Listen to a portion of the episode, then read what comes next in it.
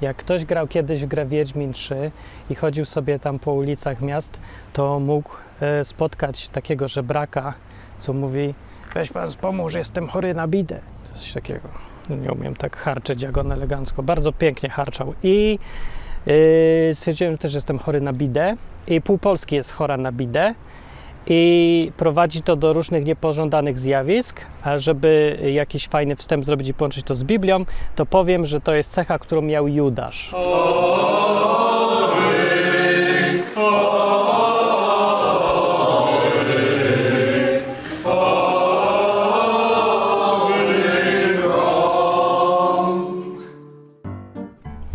Znalazłem sobie taką miejscówkę, że miejsce jakieś niedorzecznie ładne, ale nie będę tracić czasu, żeby Wam to wszystko pokazywać.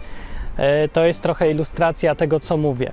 E, I najpierw przypomnijcie sobie, czy kiedyś w życiu mieliście taką sprawę, sytuację, że e, jakbyście na przykład dzieckiem, że jecie, jecie, tam mama zrobiła obiad albo kolację, no i został wam już taki kawałek, już nie możecie tego jeść, już tak, nie mogę, mamo, ja już idę. A mama mówi, nie, masz zjeść ostatni kawałek. Nic nie może się zmarnować, nie? I cię terroryzuje, żebyś zjadł ten ostatni kawałek, a to, to jest jakieś takie skórka od chleba, czy jakieś odpadki. Albo nawet i dobra, ale już nie masz siły. Ale nie, musisz zjeść do końca. Miałeś tak? Miałeś tak? Albo y, jest też taka obsesja w Polsce, y, zjawisko, które kiedyś w ogóle chwalił Norwid w którymś chyba wierszu, że do tego kraju, gdzie kromki chleba się nie wyrzuca na śmieci, to tęskno mi panie, coś takiego. Czyli zjawisko, że nie możesz wyrzucić chleba, nawet jak jest spleśniały, bo się zmarnuje i bo szkoda, i że dzieci głodują w Afryce. Także narobili już na ten temat tego zjawiska różnych y, takich tam parodii, i satyr, i książek, i kabaretów, i wszystkiego. Ale tak jest, nie? Albo przynajmniej było. Mam nadzieję, że już tego nie ma. I to jest jasne, skąd się to wzięło mniej więcej, bo może nie my, no ja jeszcze zahaczyłem, ale nasi rodzice czy tam dziadkowie żyli w czasach bidy, nie? w PRL-u, gdzie tam faktycznie trzeba było wystać wszystko w kolejkach. No i że chleb był świeży, to w ogóle było przedziwne zjawisko. Nie było świeżego chleba w tamtej rzeczywistości, tylko był już taki dwudniowy czy coś w sklepach. Nie? Jakoś tak nie dało się tego zrobić e, państwowo i potem jak się państwo rozleciało, to nagle wszędzie już był świeży chleb, cud.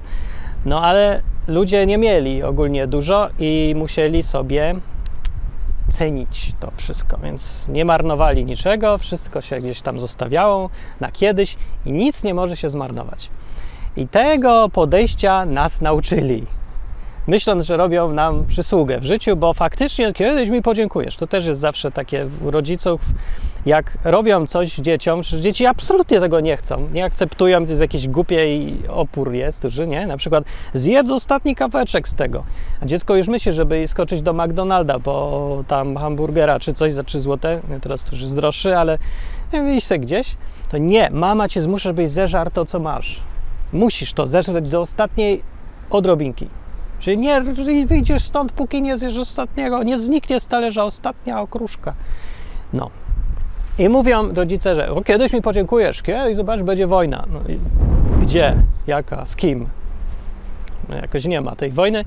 O, kryzys będzie, wszystko będzie, to wtedy. No to nie wiem, czy sobie ta mama wyobraża, że jak ja teraz nie zjem tego chleba i go wyrzucę, to jak będzie ten kryzys za 3 lata, to wtedy umrę z głodu? Bo normalnie ten, co, bym był grubszy o tyle, żebym zjadł ten kawałeczek i wtedy bym nie umarł z głodu za 3 lata, czy jak to działa logicznie? Gdzie to jest logika?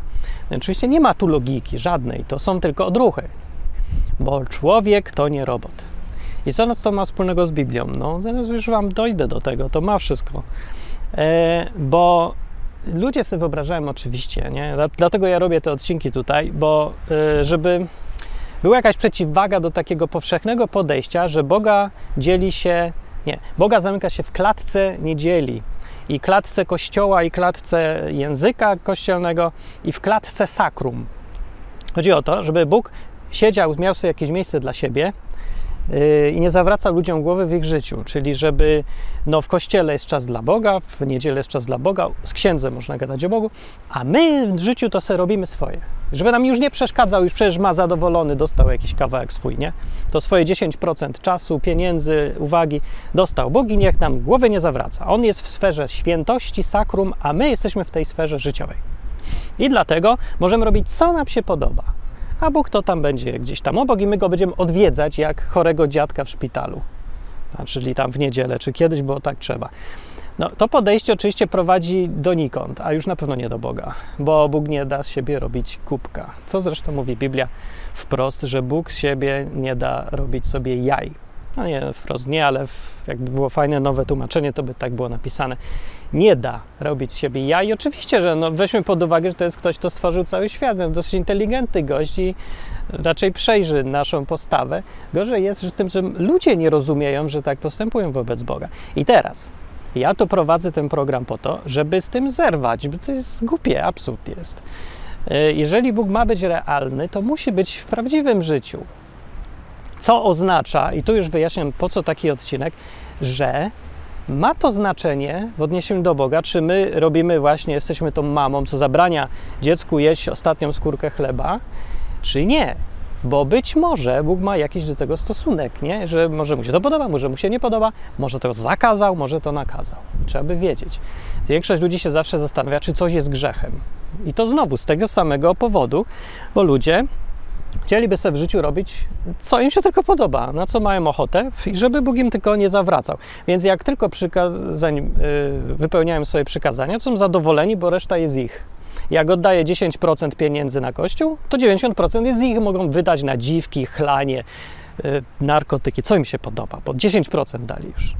No tak nikt tak nie powie oczywiście, ale tak się robi, no, tak się postępuje, no, tak, tak to działa w głowie, że oczywiście jak już to raz powiesz, to wszyscy się oburzą, bo ich nakryłeś na kłamstwie, którego chcieli udawać, że go nie, nie ma, tego kłamstwa, nie? że póki nikt nie powie, no wszyscy tak się jakoś tak spychamy te wszystkie, tam naszą świadomość tego, jakim jesteśmy hipokrytami, do tak niskiej półki już pod dywan, że już tam nikt nie zagląda. I teraz jak ktoś zaglądnie i powie to głośno, to tak się wszyscy wkurzają, bo im tak sprytny plan, żeby móc zrobić co się chce, a jednocześnie być spoko im to rozwala. No i właśnie, więc jeżeli robisz takim gościem, co wyciągasz brudy spod dywanu, to licz się z tym, że cię wszyscy wyrzucą i nikt się nie będzie chciał słuchać. Dlatego no, ja no, nawet nie próbuję gadać do takich ludzi kościelnych, bo ja wiem, że raczej nie będą chcieli tego posłuchać. Szkoda, bo to da, wyszłoby im na dobre, chociaż to jest nieprzyjemne słuchać o sobie, że się jest straszliwym hipokrytą. Albo jeszcze ktoś ci to udowodni, jasno, na podstawie faktów i sobie jest tak głupio i tak ci żeby się czerwone i co. Ale przez internet może się da, nie? Bo nie musisz się przede mną zgrywać i kolegami. Słuchasz tego na słuchawkach, nikt nie słyszy, co ja do ciebie mówię. Ja ci mówię, że yy, Boga se zamknąć w klatce i udajesz, że ci na nim zależy, a przecież zastanów się nad swoim życiem. Żyjesz jak ci się podoba. No to gdzie tam w ogóle jest Bóg? Nie ma go. Nie ma. Jak siedzisz w swojej klatce 10% czasu, to to jest teatr, a nie Bóg. No to nie, nie mieszaj teatru z rzeczywistością. Nie? Wiadomo, teatr to nie jest rzeczywistość, więc nie mów mi tutaj, że w rzeczywistości masz Boga gdzieś w życiu. Nie masz w życiu, masz w teatrze. To jest co innego. I teraz wracam do problemu kromki chleba, co ją trzeba nie marnować. I może jakoś chciałbym to nazwać, to zjawisko, ale to nie jest tak łatwo, bo jak to nazwać? Nie marnowanie niczego, tak to nazwę. No, i my jesteśmy chorzy na bidę bo albo żyliśmy w tych czasach, gdzie bida była i trzeba było się dostosować do bidy i wszystko gromadzić i nic się nie może zmarnować, nic się nie może zmarnować, wszystko musi być. E, jak masz stary, zepsuty odkurzacz, to masz go używać póki się da, zakleić taśmą i tego. Moi rodzice na przykład choru, chorują na bidę do dzisiaj. E, no tata umarł, to już nie, to ma z głowy, ale mama daje choruje i nas też zaraziła. Ja choruję też, ja się przyznaję. Jestem chory na bidę, ale ja się leczę. I tego. Yy, na przykład taki incydent był, że odkurzacz się roz, rozwalał. To późny PRL, nic się nie da kupić, da się, a jak jest to drogie, bo u prywaciarza, no coś takiego. I odkurzacz się rozwalił, ryczał, w ogóle ledwo ciągnął. Kupili nowy. I co sprawiła choroba bidowa? Choro, to, że chorowaliśmy na bidę, sprawiło, że nowy odkurzacz, żeby się nie zmarnował, bo to jest cenny, jest nowy, wsadziliśmy na półkę, Póki się stary nie rozleci do reszty i przestanie działać. No ale stary się nie chciał rozlecieć, więc w efekcie tego przez następne lata całe wszyscy dalej odkurzali starym odkurzaczem, a nowy stał na półce, zamknięty w ogóle, w opakowaniu jeszcze, z gwarancją, która się skończyła zanim on w ogóle pierwszy raz był użyty. No może raz był, żeby sprawdzić, czy działa i nikt nas nie oszukał, nie? Yy, no to jest efekt choroby na bidę. No nie powiecie mi, że to ma jakikolwiek logiczny sens. Wydaje się, że ma, bo no bo ej, faktycznie, no nie będziemy psuć nowego, bo stary przecież jeszcze działa. No po co kupować nowy? A no na zapas będzie, jak się stary zepsuje, to nie będziemy mieli dnia, gdzie kurz będzie leżał, no, trzeba będzie. Nie, nie, to nie ma sensu logicznego, ale człowiek sobie wymyśla ten sens logiczny, żeby wydaje mu się, że robi racjonalnie, żeby jakoś uzasadnić swoje nieracjonalne postępowanie. To się nazywa racjonalizacja. Ten proces psychologii jest znany i polega właśnie na tym, co mówię, że masz wewnętrzny przymus robienia jakichś rzeczy głupich i wymyślasz sobie do tego teorię, żeby sobie uzasadnić przed sobą samym, że to jest spoko, że to jest ok, że nie jesteś chory. No ja ci mówię, jesteś chory, ale to nieważne, że ja ci powiem. To ważne, czy ty będziesz w stanie sobie sam powiedzieć i coś z tym zrobić. No. No i to był przykład choroby na bidę z tym odkurzaczem, nie? E, I najbardziej widoczny to jest ten przykład, i że się właśnie jak jedzą wszyscy, to liżą ten talerz do ostatniego okruszka. To jest tak głupie, czasem absurdalne, nie? Bo z drugiej strony robi się w Polsce takie góry jedzenia, nie? I jest tak, ktoś ma taki stos ziemniaków w domu, sobie narobi taką górę, nie? Bo może ktoś przyjdzie, goście będą, że coś, żeby tylko nikomu nie zabrakło.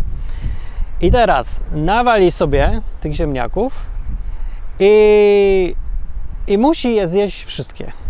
I nieważne, czy nawali sobie taką małą kubkę, czy taką za dużą kubkę, zawsze musi zjeść wszystkie. Chociaż w garku obok czeka cała góra, więc jak ma za mało, to se może narąbać więcej i tak się wyrzuci połowę tego garka. Nie, on se nie dorzuci więcej on robi tak, jakby był super głodny i musiał zjeść ostatni kawałek tego ziemniaka, tej góry ziemniaków, nie? A je, ale z, ja bym mu powiedział, weź sobie, jak jesteś, chcesz zjeść, zjeść więcej, to weź tu jest pełno tych ziemniaków, dam ci jeszcze trzy łyżki. Mówi, nie, już nie mogę. I je. Widział ktoś coś takiego? Na pewno, bo jesteście chyba z Polski, myślę sobie, ale za granicą nie widziałem takich rzeczy, ale może też są. Gdzieś wszędzie choroby są na pewno na bidę, ale w Polsce zjawisko jest powszechne i takie typowe. Ja widziałem z kolei, jak często Amerykanie, z, y, przyjaciele moi z dawnych lat, to robili takie oczy, jak widząc, co Polacy potrafią robić, jakie dziwactwa dziwne, nie? Że jak na przykład ta oni mówią, że to oszczędzają albo nie marnują rzeczy. Biorą jakieś śmieci i zabierają je ze sobą, nie? Albo kiedyś była taka mania, żeby zabierać jakieś kubki ze sklepów czy z McDonalda. Ludzie, to było żenujące. Bo rozumiem, jak nic nie ma, jesteśmy w Wenezueli, to my sobie zabieramy papier, opakowanie na przykład po frytkach, żeby z niego zrobić papier toaletowy. No bo, bo nie ma, no to nie ma, to ja rozumiem. Ja pamiętam jeszcze te czasy, że nie było papieru toaletowego i uczyłem się, jak robić z gazety. Nie powiem Wam, bo by się to może kiedyś przydać i będę e, produkował Wam papier toaletowy za drobną opłatę e, z gazety. Taki dosyć nawet niezły był, taki miękki w miarę. No to, to chwilę trwa, to trzeba, to trzeba tak sprytnie podejść, żeby ją tak rozmiękczyć, spoko jest. No, ale potem no już w miarę jest spoko z papierem toaletowym, nie? A ludziom nawyki zostały do tej pory i dalej chorzy są na bidę. W dodatku jeszcze cały czas się ją podtrzymuje, przekazując te wszystkie głupie zwyczaje dzieciom. I powiem Wam tak, żeby nie wiem, czy chcę dalej udowadniać, że to jest głupie. Jest głupie, ale nie wiem jakim argumentem. Powiesz, że to jest nielogiczne. Marnujecie czas. Czas jest i tak cenniejszy się zrobił niż te wszystkie duperele, które człowiek zbiera albo których się boi wyrzucić. No to z tym też druga, e, druga część, drugi objaw, e, drugi w kolejności najczęstszy, że nie wyrzucamy rzeczy w ogóle starych, złych, zepsutych, tylko trzymamy w jakimś archiwum. Nie wiem po co, żeby się co w muzeum kiedyś zrobić, pokazać jak kiedyś się żyło, albo żeby zrobić kolekcję rzeczy, które ci się zepsuły i już nie działają? Po co to trzymasz? Wyrzuć, że to. No, więc y, ludzie mają graciarnię w domu i w głowie niestety też, bo to właśnie to jest minus teraz. To jak postępujesz z rzeczami, z niewyrzucaniem jedzenia, no to, że się zmarnuje. Masz taki opór jest, ja wiem, kiedy jest opór, że ma, o kurde, pomidor jeden mi został, przecież muszę zjeść. Już nie chcę go, już go nienawidzę, ale ja go muszę zjeść, bo został, bo na talerzu leży. Bym go, nie wiem, wsadzić do garka, nie? Muszę go zjeść. Nie wiem dlaczego, muszę. Jak nie zrobię, to się źle czuję. Chory jestem, na bidę. Proszę mi nie dyskutować ze mną chorym. No, jak ty też tak masz, no to jesteś chory, nie? No, choroba taka. Jak dysleksja, nie? Taka nie było kiedyś, nagle jest choroba. Też była, tylko nie była chorobą. Była zdrowym podejściem do PRL-owskiej rzeczywistości. No, do okupacji, nie? Jesteś za okupacji, nie ma chleba, no to siekiera, motyka, bimber, szklanka i tak dalej. I kto handluje, ten żyje, więc tam nie może się marnować. Ale nie jesteśmy na wojnie i wojny żadnej nie widać. Dlaczego? Ciągle dalej. Teraz już jest chore. I tak, minus. No minus, widzicie sami minus. Yy, z tych różnych minusów racjonalnych, co wam powiem, to chyba nie ma sensu mówić. Racjonalnych człowiekowi, który się zachowuje irracjonalnie i sobie racjonalizuje. No bo po prostu zignoruje albo sobie wymyśli kontrargumenty. Powiem ci taki irracjonalny yy, powód, który może ci pomoże wyzdrowieć. Wyglądasz jak kretyn. To jest mój argument. Wyglądasz głupio. Wszyscy dookoła idą sobie do kawiarni, nie? Mają i tak za dużo pieniędzy, mogą sobie kupić trzy razy mak zestawy czy co. Eee, i, I co? No jeżeli nie zjedzą frytek, to i zostałem, idą do domu zadowoleni. I teraz, jak ty wyglądasz, sobie pomyśl, kiedy wszyscy se tak idą dla przyjemności, a ty tam idziesz, jakbyś, to jakby ci groziła kara śmierci za niezjedzenie wszystkich frytek i muszę napchać ostatnią frytką, zebrać ostatnie spadnięty ketchup, zlizać go ze stołu i jeszcze ketchup zabrać do domu. Już w ogóle zabieranie ketchupu do domu w torebek to nie mogę. To po prostu jest mentalność żebraka. To jest choroba na bidę. I ludzie patrzą na to i, i mówią, co tu się dzieje? To, to jest kraj żebraków. Ci ludzie nie mają co jeść i zaraz ci chce dać jałmużnę, nie? Żeby widocznie jak nawet ketchup zabiera do domu, ostatnią frytkę zimną i przesiąkniętą tłuszczem musi zeżreć, chociaż nienawidzi, znaczy, że głoduje. No nie? I jak głoduje, to trzeba pomóc biedakowi. No to jak może ci ktoś podejdzie i ci da jałmużnę albo kupi ci nowe frytki, mówi zostaw już te, ja ci kupię nowe. Spoko, dobrze będzie, kiedyś będziesz miał jeszcze. Mógł żyć jak człowiek, dobrze będzie. Zobaczysz, nie powiesz się jutro. Nie, tak właśnie wyglądasz w oczach innych. Tak wyglądasz, i to jest najgorsze, i tu wracamy do Boga, tak wyglądasz w oczach Boga. I tu jest problem. Bo nie jest to rzecz obojętna dla Boga, nie może być, jeżeli tak robi chrześcijanin, z tego prostego powodu, że jako chrześcijanin, zgodnie z Biblią, to ty, człowieku, jeżeli akurat jesteś, się uważasz, albo jesteś sympatykiem i dążysz w tą stronę, jesteś, jak to powiedzieć, dzieckiem królewskim. No to tak jest ładnie porównane w Biblii, ale to nie tylko malownicze porównanie, tylko w pewnym sensie stan faktyczny. Ten Bóg jest królem, ten Jezus też jest królem, jakimś no, władcą, rodzajem, no jakby sobie tak nazwać, nie ma już gdzieś królów, ale prezydentem na pewno nie jest, więc no jest królem, wyobraźmy sobie króla teraz z całym tym swoim majestatem jako króla. Wyobraź sobie teraz królewicza, dziecko królewskie, nawet adoptowane, wszystko jedno, ale wyobraź sobie, że się zachowuje tak jak ty. Starych gratów nie wyrzuca, nie? Jak mu dają nowe szaty, to on stare chowa do szafy, bo się mogą przydać. Jak mu dają tam y, siedem dań, to on wszystkie siedem musi zjeść, bo się nie może zmarnować, nie? Y, on, jak ktoś wyrzuca chleb jakiś stary, to on go opieprza, że nie marnuj chleba, bo gdzieś w Etiopii dzieci głodują to jest król, nie? Co byś sobie pomyślał o jego majestacie? Jak to świadczy o nim? Jak to świadczy o jego ojcu? Ojciec już by mówił, wziąłby go na stronę, to tak sobie wyobrażam, takie dziecko, i powiedział tak, że kochany, ja wiem, dobra, ty masz swoje różne zwyczaje z przyszłości, ale teraz to ty jesteś dzieckiem króla, no weźże się zachowuj. Jak ci brakuje, to ja ci dam. To ci nie zabraknie. Obiecałem, że ci nie zabraknie. To jest prawda, że Bóg obiecał, że my no, nie będziemy raczej umierać z głodu. W zwyczajnych e, okolicznościach chrześcijanin nie umiera z głodu i w zwyczajnych okolicznościach Bóg rzeczywiście o niego dba. Może być trudno, może być na granicy, ale nie ma, że umiera z głodu. Ja znam takich ludzi, co mieli naprawdę przerąbane przez całe lata, zresztą z własnej winy zwykle, ale nawet, że z własnej winy, nawet przez swoje jakieś braki takie różnych umiejętności, głównie interpersonalnych, ci ludzie i tak nie umierali z głodu. Zawsze w ostatniej chwili się znalazło mieszkanie, jedzenie, ktoś dał kasę. Bardzo dobre zresztą historie świadczące dobrze o Bogu, gorzej o nich, ale o Bogu świetnie. Ja to widziałem na oczy swoje. Z biegów okoliczności mieli nieprawdopodobną ilość. Co chwilę albo wyrzucali z domu, albo coś tam, pieniądze się skończyły, z pracy wyrzucali. Zawsze było. Więc nie musieli biedować, głodować, zbierać staroci po kątach. Nie musieli żyć według zasady, nie może się zmarnować. Może się zmarnować, musi się zmarnować, powinno się zmarnować. Dlaczego? Dlatego, że Biblia mówi, że opisując ludzi, których Bóg błogosławi, którzy są Jego ludźmi i On im jest przychylny, że ich kielich się przelewa. Jak mówi Psalm 23, gdzie tam jest Pan moim pasterzem, taki słynny, yy, przeważnie cytowany w kompletnie niedorzecznych okolicznościach, jak w jakichś filmach czy coś, bez sensu, ale jest tam fragment, kiedy podmiot liryczny, który mówi, że Pan jest moim pasterzem, mówi też, że mój kielich przelewa się. I teraz, gdyby to był podmiot liryczny z Polski, chorujący na bidę, to jakby mu się ten kielich przelewał, bo mu Bóg tyle nalał, że mu się przelewa, to on by mówił, dość, dość, dość, dość, wystarczy, bo się zmarnuje to wino. Nie? I łapałby te krople spadające z kielicha do miski. I tą miskę by schował na strychu, żeby się nie zmarnowała. Tak by zrobił. I co byś ty powiedział o tym wszystkim? Jak to świadczy o tym gościu? Że no głupie, po co? Why? Nie ma sensu. Po drugie, jak to świadczy o tym, kto mu nalewa ten kielich, zakładając, że to jest jego ojciec? Jak on go wychował? Co to jest za ojciec?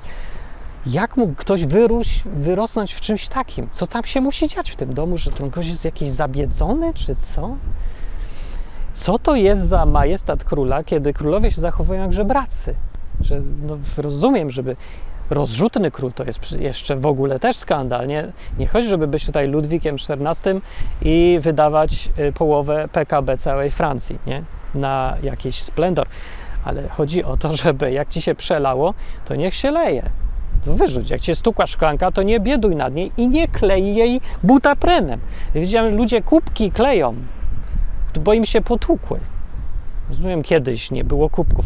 Teraz kubek ci kupię za 5 złotych kuprze senowy, czy jakiś chyba, że pamiątkowy, ale nie, kleją normalne, bo się ten...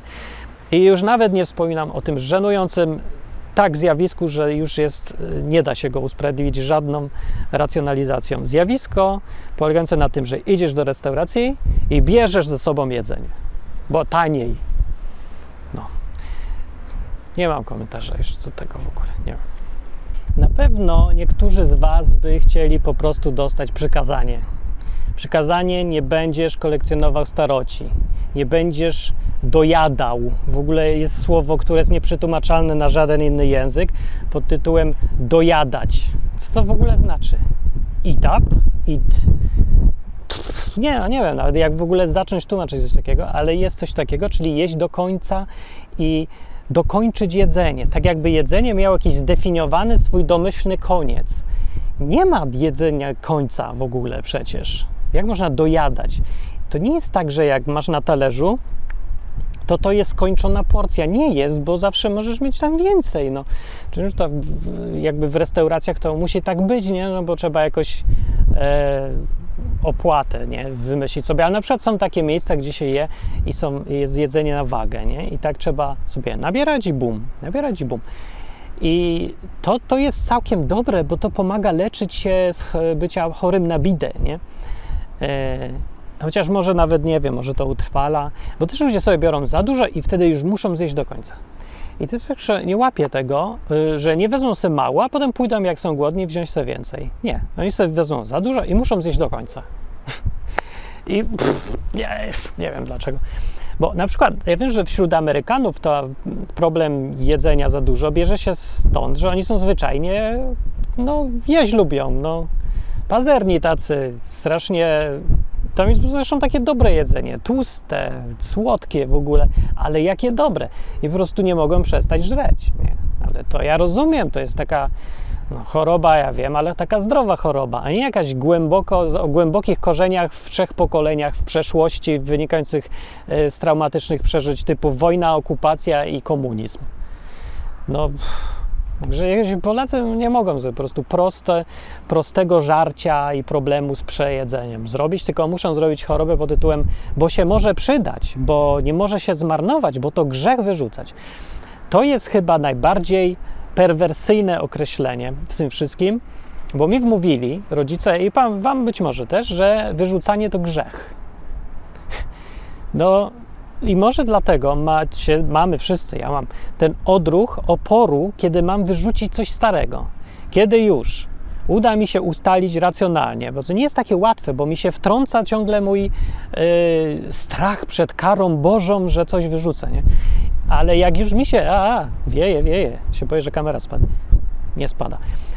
I mi się uda racjonalność zachować i wymyślić trzeźwo, posegregować, czy jakieś stare rzeczy mogą się przydać, e, czy nie mogą, realnie, bo jak znowu zawsze mi coś w środku podpowie, że tak naprawdę to wszystko może się przydać. Nie ma takiej rzeczy, która się może nie przydać.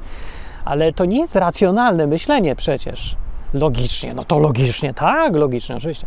Ale to nie jest logiczne, to jest zła ocena w ogóle, która, na którą wpływ mają Twoje psychiczne różne obsesje i takie choroby. Choroba bidowa głównie. I ona ci właśnie przeszkadza myśleć racjonalnie, sensownie. Ale jeżeli mi się uda odsunąć ten całe wychowanie i życie w biedzie i biedę z głowy zamknąć na chwilę i już mi się uda posegregować, to potem i tak mam opór, żeby to wyrzucić. Już wiem, że mam wyrzucić, wiem, że trzeba wyrzucić, ale nie mogę wyrzucić, bo mnie coś boli.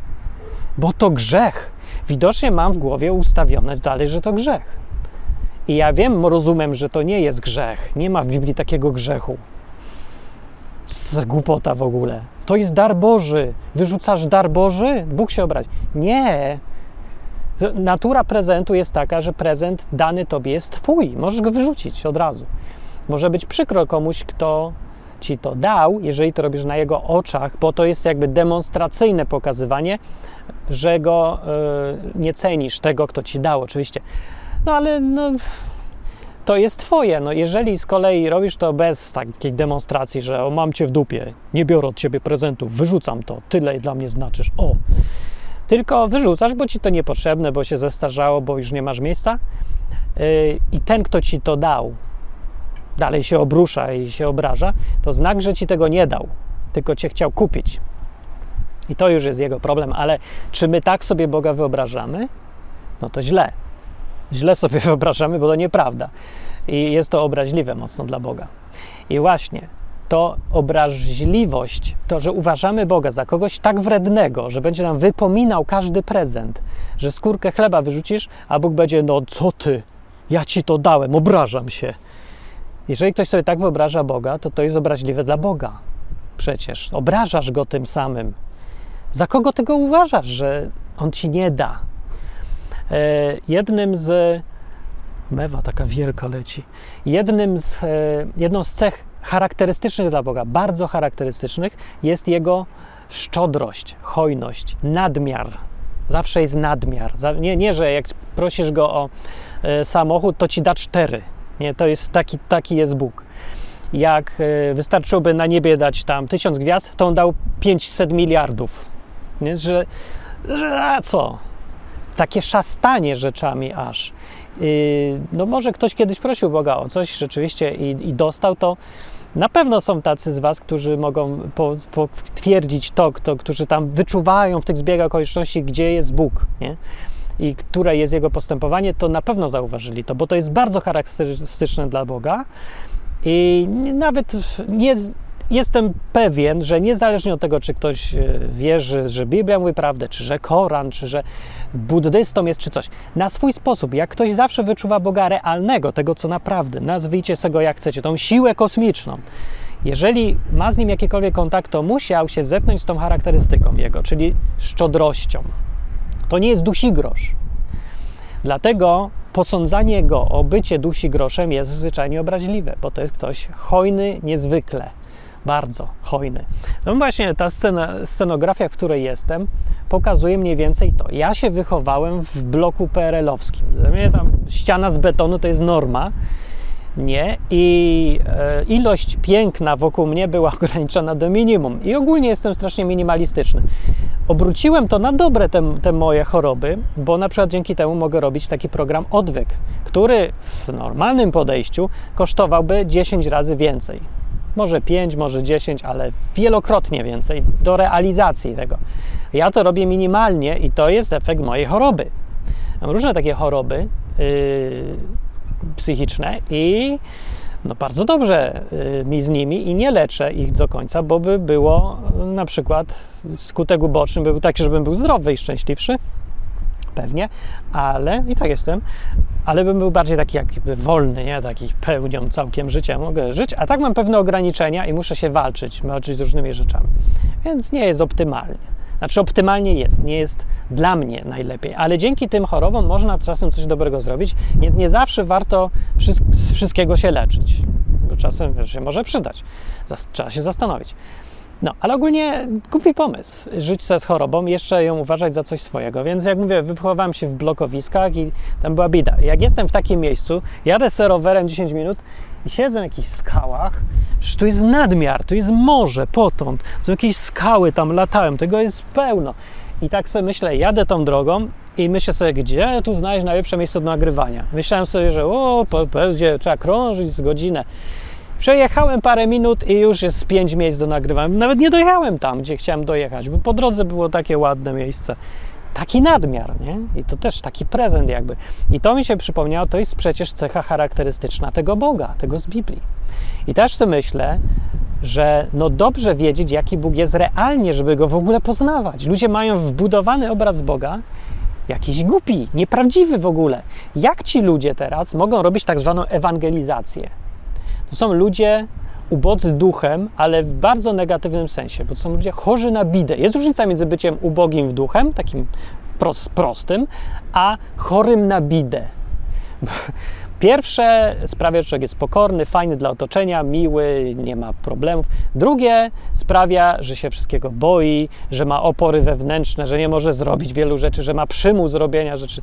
To nie jest to samo, to jest całkiem inny efekt.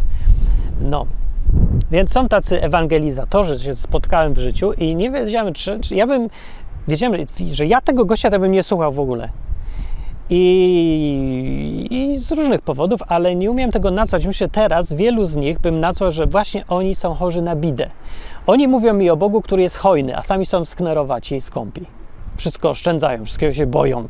Mówią o Bogu, który jest odważny, który jest otwarty, kreatywny, twórczy, a sami są odwrotno przeciwieństwem tego wszystkiego. Nie będę się męczył tych biednych ludzi.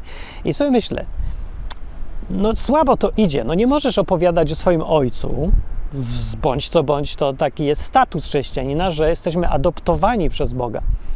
Więc staje się tym ojcem w sensie dużo bardziej realnym niż, e, niż ojciec całej ludzkości, nie? bo w tym sensie stworzył każdego, więc dla każdego jest ojcem, ale to bardzo taki, no, sens taki odległy. Nie? A tutaj chodzi o adopcję dużo bliższą. Ty masz relacje, masz dziedziczysz różne rzeczy, obietnice są, kontakt kompletnie inny, już taki serdeczny, taki jest bliski kontakt z Bogiem, jako, jako chrześcijanin. Ale jednocześnie tak się trzymasz swoich chorób, że nie możesz poznać, że Bóg jest hojny na przykład, rozrzutny, że nie zbiera resztek ze stołu, tylko wyrzuca i niech se dzieci zjedzą. E, znaczy psy, chciałem powiedzieć. E, psy, a powiedziałem dzieci z jakiegoś powodu. Nie, żebym e, nie lubił psów, albo lubił dzieci, albo odwrotnie. Skojarzyło mi się z coś tam z jakimś fragmentem. I Biblia mówi to samo. Dwa kawałki z Biblii, które demonstrują, że nie wymyślam sobie tego, bo jest po prostu jest trochę to rozsiane po całej Biblii, dowód na to, że Bóg jest taki hojny i ma zamiar uczyć nas hojności i rozrzucania, a nie bycia dusi groszem, liczenia co do, co do każdego kawałka. Wszystko się może przydać, nic się może zmarnować. Bóg chce, żeby się, a niech się marnuje. Niechże się marnuje, bo ja ci daję, mówi, e, dam ci więcej. Ty się nie trzymaj tego kurczowo właśnie. Jak się będziesz trzymał kurczowo, to ja ci nie dam, bo ci to wyjdzie na... E, no niedobrze będzie, jeszcze gorzej ci będzie, nie? No nie możesz dać skąpemu więcej rzeczy, bo jeżeli te rzeczy mu szkodzą, to jakbyś dał pijakowi więcej wódki, no. No nie, nie da ci, więc jak masz w domu bidę czy coś i się, jesteś chrześcijaninem i się dziwisz, czemu Bóg ci tak nie daje, tylko cię trzyma w tej bidzie, to się zastanów, może jesteś chory na bidę. On ci nie może teraz dać w tej sytuacji, bo cię jeszcze gorzej zepsuje. Jak dostaniesz więcej rzeczy, to się będziesz bardziej kurczowo ich trzymał. I tak wszystko stracisz ostatecznie, bo człowiek z taką e, mentalnością musi stracić bo po prostu się skupia na tym, co ma, zamiast na tym, żeby coś mieć, zyskiwać, żeby było więcej, żeby coś się działo, żeby dokładać, żeby budować. To jest nastawienie odwrotne do tego nastawienia choroby na bidę. Choroba na bidę chce, żeby nikt nie zabrał. żeby nie zmarnować, żeby było zawsze to, co jest. A to zawsze z natury rzeczy eroduje, rozkłada się, kradną, zabierają, e, niszczy się samo przez samo używanie, więc zawsze, jak tylko się trzymasz tego, co masz, zawsze będziesz tracił z czasem przez całą erozję rzeczywistości, przez to, że wszystko cię niszczy i, się zużywa. Dlatego tylko nastawienie odwrotne może ci zapewnić, że będziesz miał i nic ci nie zabraknie, czy że się nie będziesz chory na bite. Paradoks troszkę, wydaje się, że takie nieintuicyjne, zwłaszcza dla chorych, ale tak jest. No pomyśl sobie nad tym. Teraz w Biblii. E, jest w dawno, dawno temu, jeszcze jak tam o Jezusie nikt nie słyszał, w czasach Izraela, e, jak Mojżesz chodził po ziemi, to było prawo. Ludzie, którzy byli wybrani przez Boga, mieli słuchać Jego prawa, i to prawo pokazuje, jaki jest Bóg. Dzisiaj dla nas to prawo, no, dużo ludzi uważa, że to jest dalej prawo i należy je stosować e, dosłownie tak jak prawo, ale to się nie sklei z Biblią. To prawo dzisiaj jest dla nas do nauki, dla chrześcijan zwłaszcza i dla wszystkich innych też. Dlatego, bo prawo dotyczy Żydów. I to jest absolutnie oczywista oczywistość, jak mówi autorytet. E, dotyczy Żydów, więc jak nie jesteś Żydem, to się nie dotyczy, chyba że no, obrzezasz się i chcesz dołączyć do tej grupki, to wtedy tak. Dla wszystkich pozostałych to jest prawo dotyczące Żydów, które powinno nas uczyć. Uczyć tego, co jest sprawiedliwe, co jest niesprawiedliwe, e, co jest dobre, co jest niedobre, co Bóg lubi, czego nie lubi i jaki Bóg jest przede wszystkim. Bardzo pożyteczne, pouczające, ale niekoniecznie należy traktować jako prawo stricte tak, jak się prawo traktuje, tylko ciut inaczej. E, no. I e, mając to na uwadze, pomyśl sobie, czego możemy się nauczyć po takim przykazaniu. Przykazanie istnieje, które mówi w tym prawie, że jak obsiewasz pole i potem je zbierasz, to jest twoje pole, to masz nie zbierać wszystkiego. Masz się nie przejmować, że ci tam tu wypadło, tu wypadło, nie zebrałeś, nie skosiłeś. Nie masz, jest prawo, które mówi, że nie będziesz się zastanawiał, że się zmarnuje. I to prawo wyjaśnia też od razu, ono tam krótko mówi, wyjaśnia dlaczego. Dlatego, żeby sobie mógł przyjść biedny, właśnie dziecko, psy, żebracy, kto chce, ono se tam pozbiera. Ptaki se wyjedzą. Nie przejmuj się, że się zmarnuje. Ktoś se tam zużyje. Ale y, ty masz się nie przejmować i masz zbierać, bierz swoje, ale nie bierz resztek, zostaw. Raz jakieś resztki zostaną, to je zostaw, te resztki i nie przejmuj się nimi, nie zbieraj ich. Tak mówi przykazanie. Jeżeli to jest przykazanie, no to pokazuje, no nie tylko to jest powód jakiejś e, organizacji społecznej dbania o żebraków, bo to można było lepiej zorganizować, na przykład, yy, że masz oddawać, zbieraj wszystko, oddawaj z tego 10% do ludzi, którzy będą e, uprawiać charytatywność czy coś bo to mówię, można było lepiej to zorganizować i też by było, nawet by było lepsze, bo by był osobisty kontakt. Musiał być inny powód jakiś i jednym z powodów domyślam się, że jest to, żeby człowieka leczyć z jego dążenia do skąpstwa, zwłaszcza w czasach biedy, bo też to prawo było do niewolników przecież kierowane, więc Bóg musiał sobie zdawać sprawę, że są chorzy na bidę, że będą składować, że boją być y, rozrzutni, potem o rozrzutnie, to że oszczędzać, tu się nic nie może zmarnować. Niech się marnuje. Y, tak samo te opisy, że do, wprowadzę cię do ziemi mlekiem i młodem, miodem płynącej. To nie jest, że tak, że ty se musisz każdy miód i y, mleko zebrać, do, do tam, że tam się nie może marnować. Właśnie się marnuje, płynie to wszystko. No to jak płynie, to się marnuje. To jest tak jak kąpanie się w oślim mleku. No to jest przecież, marnuje się to mleko, mógłbyś se wypić. Potem trzeba zlać do kubków i wypić to po tej kąpieli przecież, bo się zmarnuje. Nie, właśnie niech się marnuje. No. Czy byłbyś w stanie psychicznie nie marnować rzeczy w ogóle? Jak nie jesteś w stanie psychicznie nie marnować rzeczy, no to jesteś chory na bidę. No i trzeba się przyznać, to zawsze początek leczenia się. Drugi przykład z Biblii, który może być ostrzegawczy, to jest ten Judasz. Judasz y, był jednym z uczniów Jezusa, z pierwszych dwunastu apostołów. E, przypomnę, że apostołów było znacznie więcej. Tych pierwszych dwunastu jest nazywanych określeniami w Biblii pod tytułem dwunastu. Zawsze nie mówi się apostoł. Zwykle, no mówi się też często, ale żeby uściślić, o kogo chodzi, to się mówi dwunastu, którzy chodziło z Jezusem. Dlatego, dlaczego? Dlatego, żeby ich odróżnić od innych apostołów, którzy przeszli później, bo ich nie było dwunastu, tylko w Biblii wymienionych jest coś siedemnastu z imienia. Eee, czy coś koło tego. Nie pamiętam, 17, 18. Gdzieś jest odcinek, o tym możecie sobie sprawdzić, ilu dokładnie i gdzie. A, no. I tych, on był jednym z tych dwunastu, więc był bardzo blisko w kontakcie z Jezusem i był jednym z tych właśnie wybranych na początek tej fajnej grupki założycielskiej. I wybrali go na skarbnika. Ciekawe dlaczego. Mogę sobie wyobrazić, yy, to Biblia mówi, to nie jakaś tradycja, w Biblii jest wprost, że był skarbnikiem. Wiadomo, no, trzeba zorganizować życiowo i realnie. Musieli wybrać go z tego powodu, bo uznali, że się najlepiej nadawał. Yy, I możliwe całkiem, bardzo prawdopodobne, że zauważyli u niego oznaki choroby na bidę. Ludzie, którzy chorują na bidę, często są uznawani przez innych za doskonałych organizatorów, właśnie z powodu tego, że niczego nie marnują. To jest błąd w sztuce, ważny. Jak ten błąd się skończył w przypadku apostołów, e, no to wiemy. Judasz to jest ten, który zdradził Jezusa na ostatek, bo coś nie mógł łyknąć tego jego chyba nieracjonalności, zdaje się. Albo go skusiło, że zarobi sobie na nim i że nie, nie, wiadomo, co go tam podkusiło, ale coś go podkusiło. Musiało być coś już w jego mentalności, za co można było złapać i go podkusić. E, I być może chodziło o jego chorobę na bidę.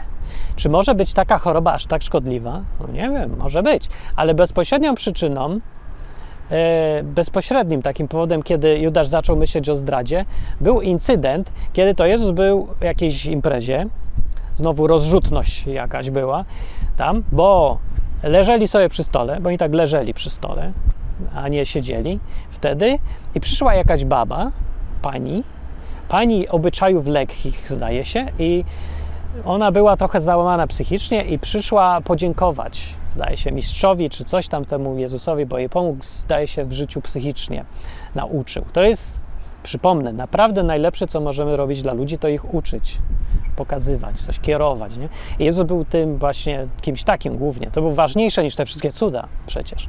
Dla ludzi jest. No cuda, no co, masz rękę, nie miałeś ręki, ale dalej możesz być chciwy, y, mieć problemy ze sobą, myśli samobójcze i tak dalej, nie? Więc ważniejsze są te rzeczy, które leczą duszę i ducha niż ciało.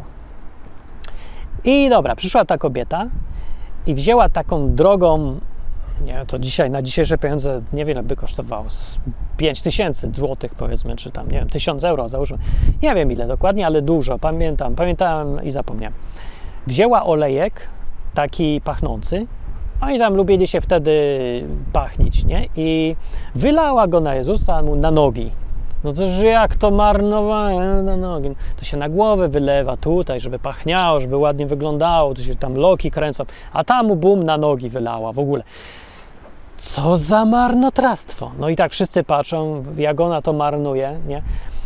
a najbardziej Judasz. To to Judasz się odezwał i powiedział tak, czemu to takie marnotrawstwo jest? Mówi, to jest w Biblii. Przecież można to było sprzedać. Można to było ubogim rozdać, biednym. No. Komentarz do tego, do tej uwagi Judasza. Aha, no i potem Jezus odpowiedział w ogóle na tą uwagę, że nie, nie, bardzo dobrze zrobiła. E, biednych to macie zawsze, niech się marnuje, ma to swój powód, i dobrze w ogóle. Tam ładnie uzasadnił, podziękował i w ogóle nie opieprzył nikogo, że się marnuje, ani trochę. Kto opieprzył, że się marnuje? Judasz, który go później zdradził. On był chory, a nie może się marnować. I, i teraz. E, ten, kto opisał te wydarzenia, autor, któryś tam z apostołów, nie bardzo chyba zrozumiał e, tego myślenia o bidzie Judasza i zinterpretował tak, że Judasz nie troszczył się o biednych. Nie dlatego to powiedział ten głupi Judasz, że się troszczył o biednych, tylko dlatego, że on sprzeniewierzał pieniądze. Nie? Jak mu się coś dało, to on tylko szukał, jakby je zabrać dla siebie. Ja myślę tutaj, że to niekoniecznie jest prawda. Nie wydaje mi się, żeby ten Judasz szukał sobie okazji, żeby kraść tak się często, dlaczego nie? Bo ja widzę w rzeczywistości dookoła, że tak się często interpretuje takich ludzi z KNER. Nie? Albo ludzi strasznie dbałych o to, żeby nie, nie stracić, że, że się nie może zmarnować, że za, domyśla się człowiek, że oni chcą kraść, że to dlatego, że tak kochają pieniądze, że to z miłości do pieniędzy robią. Nie sądzę, to nie, to nie jest miłości do pieniędzy, to jest z jakichś negatywnych rzeczy, że to jest bardziej ze strachu przed czymś, że się nie może zmarnować, to jest taki opór Dlatego się tak robi, bo wiem, bo jestem sam chory. Także jako chory do chorego, o chorym mogę coś powiedzieć więcej. Myślę, że ten, kto to pisał, nie był chory na bidę i nie potrafił zrozumieć chorego na bidę Judasza. Judasz był po prostu chory i on nie mógł wytrzymać, że się coś marnuje. On chciał to zrobić maksymalnie wydać wszystko tak jak Martin Lechowicz, pieniądze patronów. No nie mogę ja se kupić, po prostu iść tam i se kupić ta, jak co oni tu jedzą, paezia, bo przecież ja se mogę w domu zrobić ten ryż, będzie taniej. No i się zmarnuje pieniądze patronów, które przecież po to robią, żebym ja prowadził programy i robił pożyteczne rzeczy. I tak cały czas tak mam w głowie. No. To jest choroba, no ja wiem, to ja z tego robię jakiś pożytek niby, bo faktycznie się nie marnuje, ale to jest chorobliwe i są dużo negatywnych skutków, ja z tym walczę. Też z tym walczę, bo jak nie będziesz walczył, to się może skończyć, że zostaniesz Judaszem. No, Judasz przecież, no, źle skończył.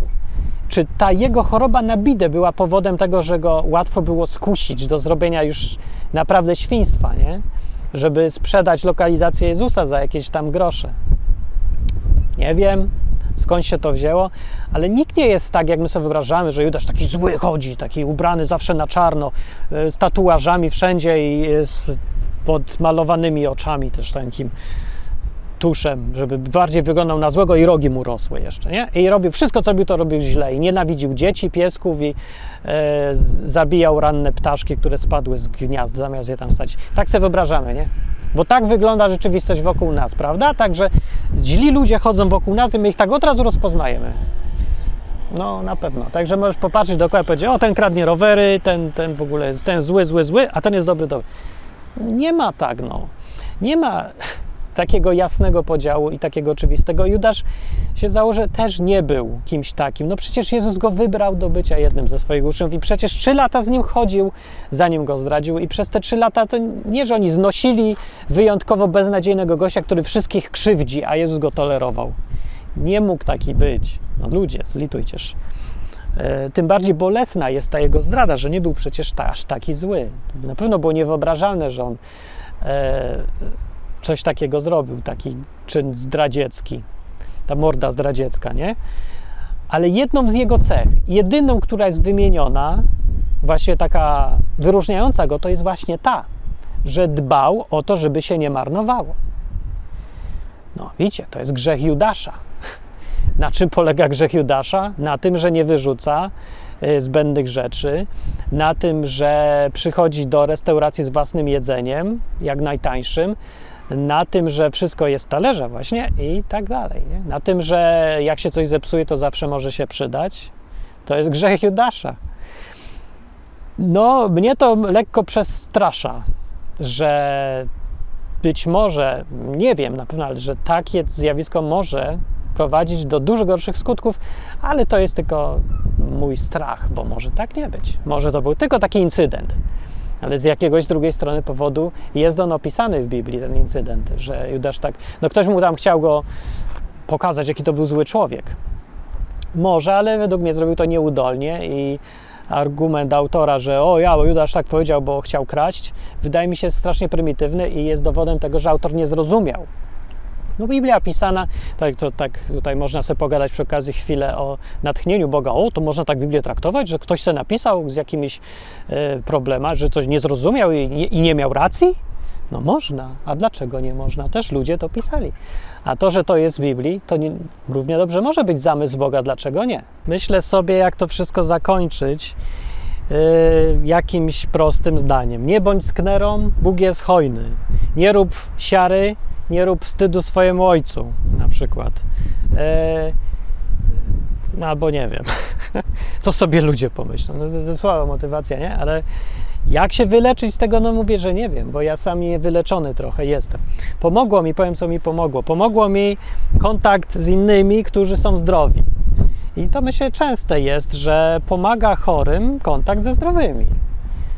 E, no tak, jest niebezpieczeństwo, że się zdrowi zarażą, ale no, ich problem już trochę. No, trzeba im powiedzieć, że wiesz co, tylko nie rób tego, co ja, bo zaraz zobaczysz, że ja będę zjadał teraz wszystkie okruszki, nie? I sprzątał taką, mam taki pędzelek i ja tak sprzątam okruszki, żeby się przypadkiem jedna nie zmarnowała. Muszę wszystkie okruszki zeżreć, bo mam obsesję. Także się nie zaraź.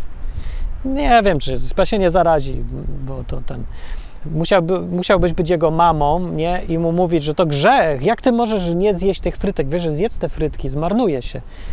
Jak ktoś mówi z kolei, że ci się zmarnuje i zaczyna się tu brać pod włos, to yy, powinieneś ostro odpowiedzieć, uważam. Ostro odpowiedzieć, bo on ci zaraża cię chorobą. Jak ty sobie dasz mówić, że to grzech, to nie jest grzech, mówię ci, to yy, zaczniesz być chory. Nie? Zaczniesz ci się, będziesz miał opór, że e, może jednak lepiej zjem tą frytkę, co mi szkodzi. Już nie mam miejsca, ale zjem. Ostatnie resztki jakieś. Albo nie będę tego wyrzucać. No mam tu jeszcze trochę miejsca. Schowam ten zepsuty dysk twardy, który już w ogóle nie działa, bo może kiedyś ktoś go odzyska, albo kiedyś znajdę kogoś, kto wie, kto może odebrać ten dysk i może go naprawi. Albo coś tam. Albo może się komuś tam... Ech, nie, no nie daj się złapać w te pułapki. Bo bycie sknerą to nie jest... Yy, to nie jest po, powód do bycia dumnym, zadowolonym czy coś. Kiedyś yy, nasłuchałem się też o tym, jacy to, jakie to jest dobre i mądre, że jak chcesz być bogaty, to musisz być sknerą. No nie, oni tak nie mówią być sknerą, musisz oszczędzać.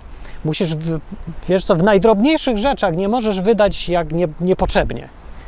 A ja ci mówię odwrotnie, bo tak się nauczyłem z Biblii od Boga. Bóg jest hojny i tak, wydawaj niepotrzebnie właśnie, wydawaj więcej. Bo robiąc to, mówisz Bogu, że masz zaufanie do Niego, że On ci da więcej, że On ma nadmiar, że nie musisz biedować.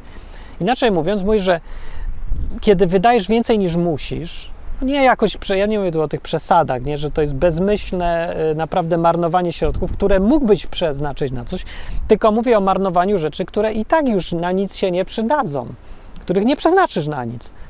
Nie jest tak, że wyrzucasz dobre rzeczy, które mógłbyś właśnie teraz użyć, albo komuś dać i ktoś skorzysta natychmiast i od razu, tylko mówię o hodowaniu, składowaniu gratów. Się nazywa hoarding po angielsku. Nie wiem, jak jest po polsku, pewnie tak samo, bo nie ma określeń zwykle po polsku na takie rzeczy, to się je zapożycza z angielskiego. Hoarding, takie no, gromadzenie y, śmieci. Nie?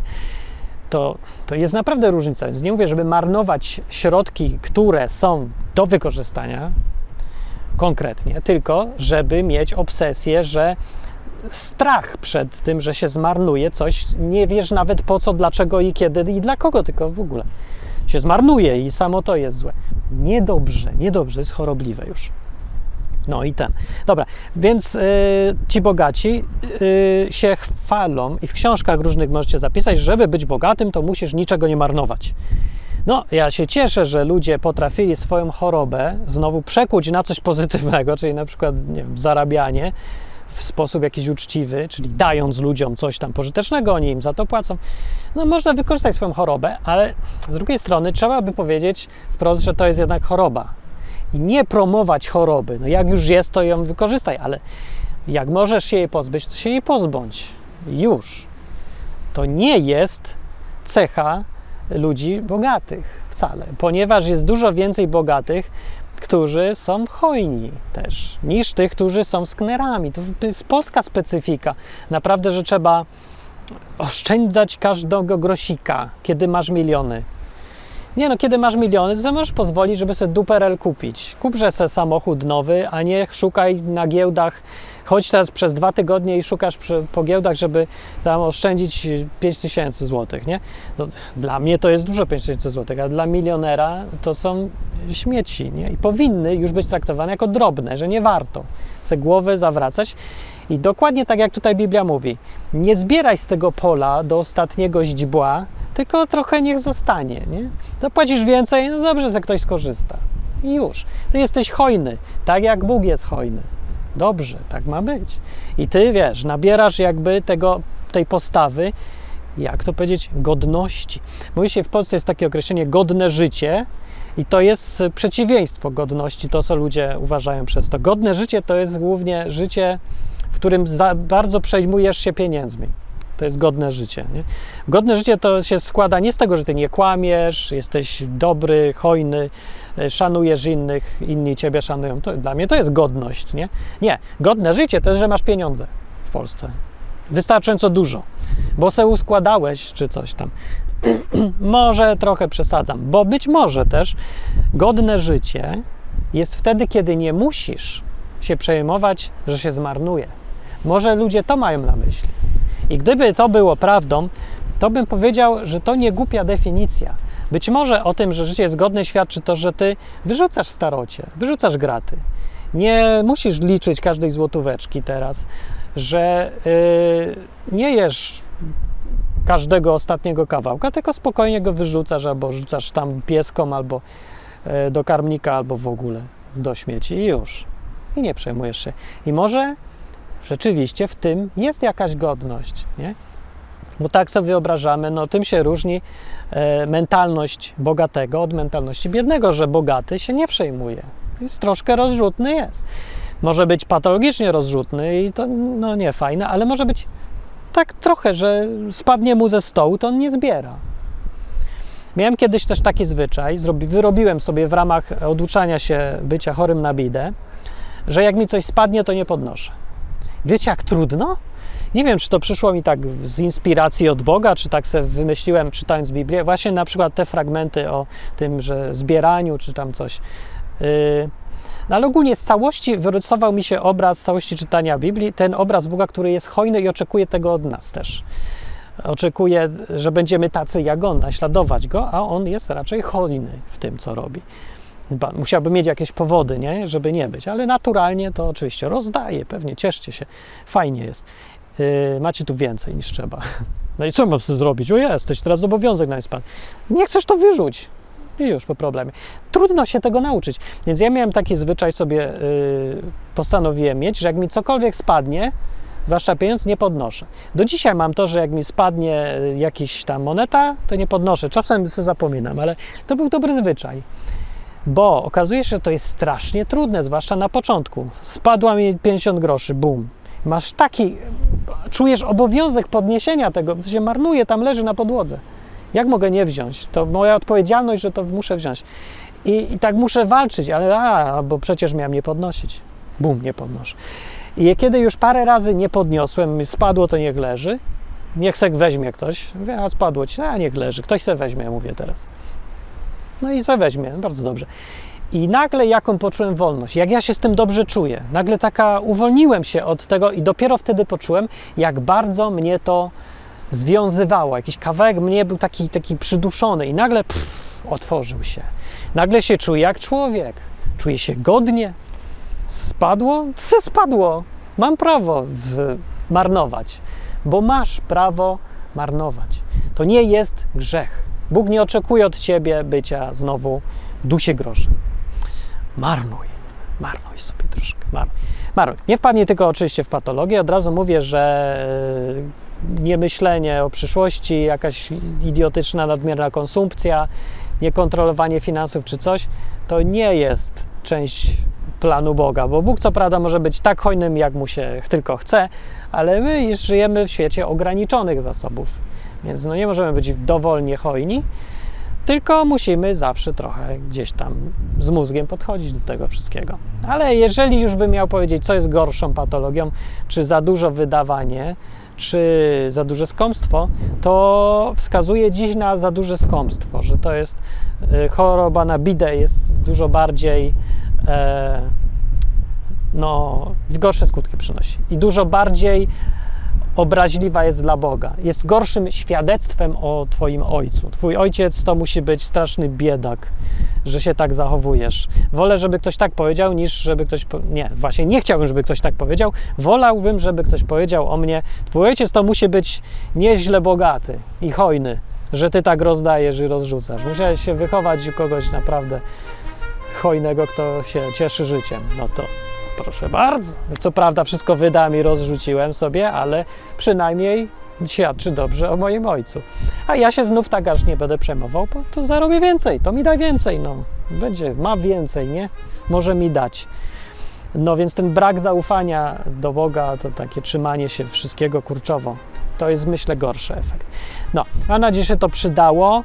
Dzięki za słuchanie. Może nie było za długo, ale tu się starałem takich życiowych przykładów trochę pyknąć. Nie wiem, czy do kogoś przemawia o byciu milionerem yy, akurat, czy to jakoś ten, ale nie słuchajcie milionerów we wszystkim, bo Oni są chorzy, dużo z nich.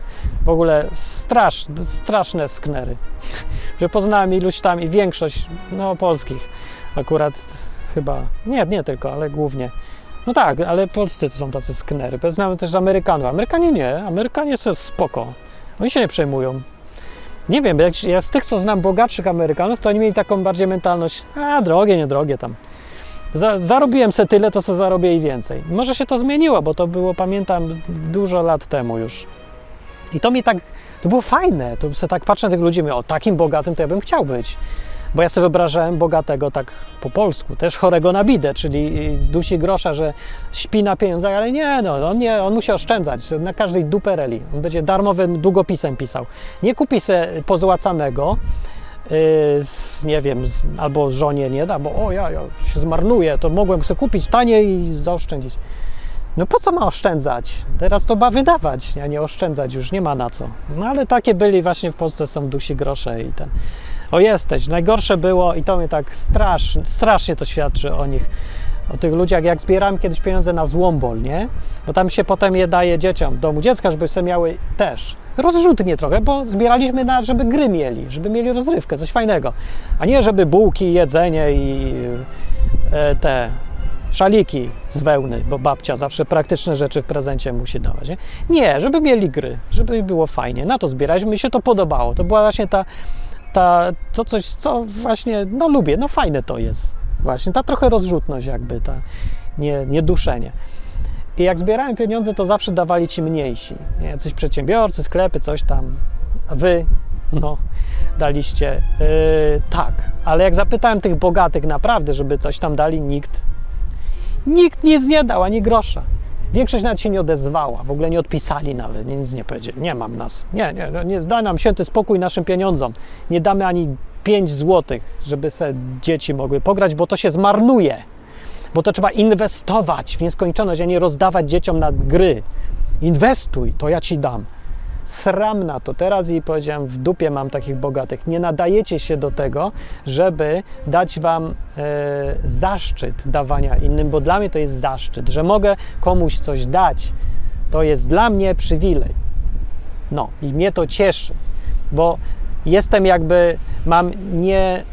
To, że ktoś chce przyjąć w ogóle ode mnie, to jest też w pewnym sensie zaszczyt, bo to nie jest standardowa sytuacja. To jest jakby, no, uznał mnie za kogoś, komu ufa, bo to jest takie trochę jakby dać komuś prawo do poniżania cię, nie? I ty mógłbyś skorzystać z tego prawa, masz tu śmieciu, daję ci pieniądze. Jeżeli ktoś mówi, no dobra, daj mi, to on tutaj naraża się na takie traktowanie, więc ma do mnie zaufanie, że ja zachowam się jak człowiek tutaj, że ja mu jak przyjaciel postąpię, więc dla mnie to jest zaszczyt pod wieloma aspektami. I ja dałem okazję bogatym dać, e, żeby skorzystać z tego zaszczytu dawania komuś. To jest naprawdę fajne i to jest coś, co jak się zdrowo podejdzie, no jakby podnosi człowieka, nie? to, że daje. Nawet drugiemu też, jak, jak się tutaj fajne relacje są. A oni w dupie mam, nie, ja się trzymam swojego. Chorzy na bidę milionerzy, to po prostu fenomen polski. Nie tylko polski, wszędzie chyba tak są, ale Ruscy, nowy ruski taki, to się mówi o nich. Ruscy są, tu jest dużo ruskich wszędzie dookoła i tak trochę widać, to tak czasami wychodzi. Eee, u Hiszpanów znowu nie. U Hiszpanie są zdrowiutcy, można się leczyć. Przyjedź tutaj, lecz się. Jak oni wydają za dużo, w ogóle nie liczą Ceny umowne, raz ci poje za piwo tyle, raz dwa razy więcej, raz nic, a pff, w ogóle nie się nie liczą. No, ma to swoje oczywiście skutki i nie powiem, żeby wszystkie były pozytywne, ale jednak mentalność jest fajna, zdrowa. Happy są, mniej chorują, młodsi są, nie? I w ogóle fajne też tak jest. Także można się tego fajnego nauczyć od nich na przykład. E, wszystkim życzę zdrowia, spadam. Jeżeli y, przy okazji chcesz wspierać ten program, żeby istniał, to przypominam, zostań patronem jej na patronite.pl łamane przez odwyk. Albo wejdź na odwyk.com i tam gdzieś jest guzik wspiera i to mnie wesprzyj czasem. Albo wesprzyj tak, wiesz, po ludzku, że weź zagadaj, powiedz fajne, przydało się, komentarz napisz. W komentarzu się fajnie gada o tych rzeczach. O, jak masz historię fajną na ten temat, to nie duś znowu jej w sobie, tylko wyż opowiedz innym, też skorzystałem. Powiedz, że ej, moja mama też taka była. albo nie było, albo ja miałem inną historię. Opowiedz.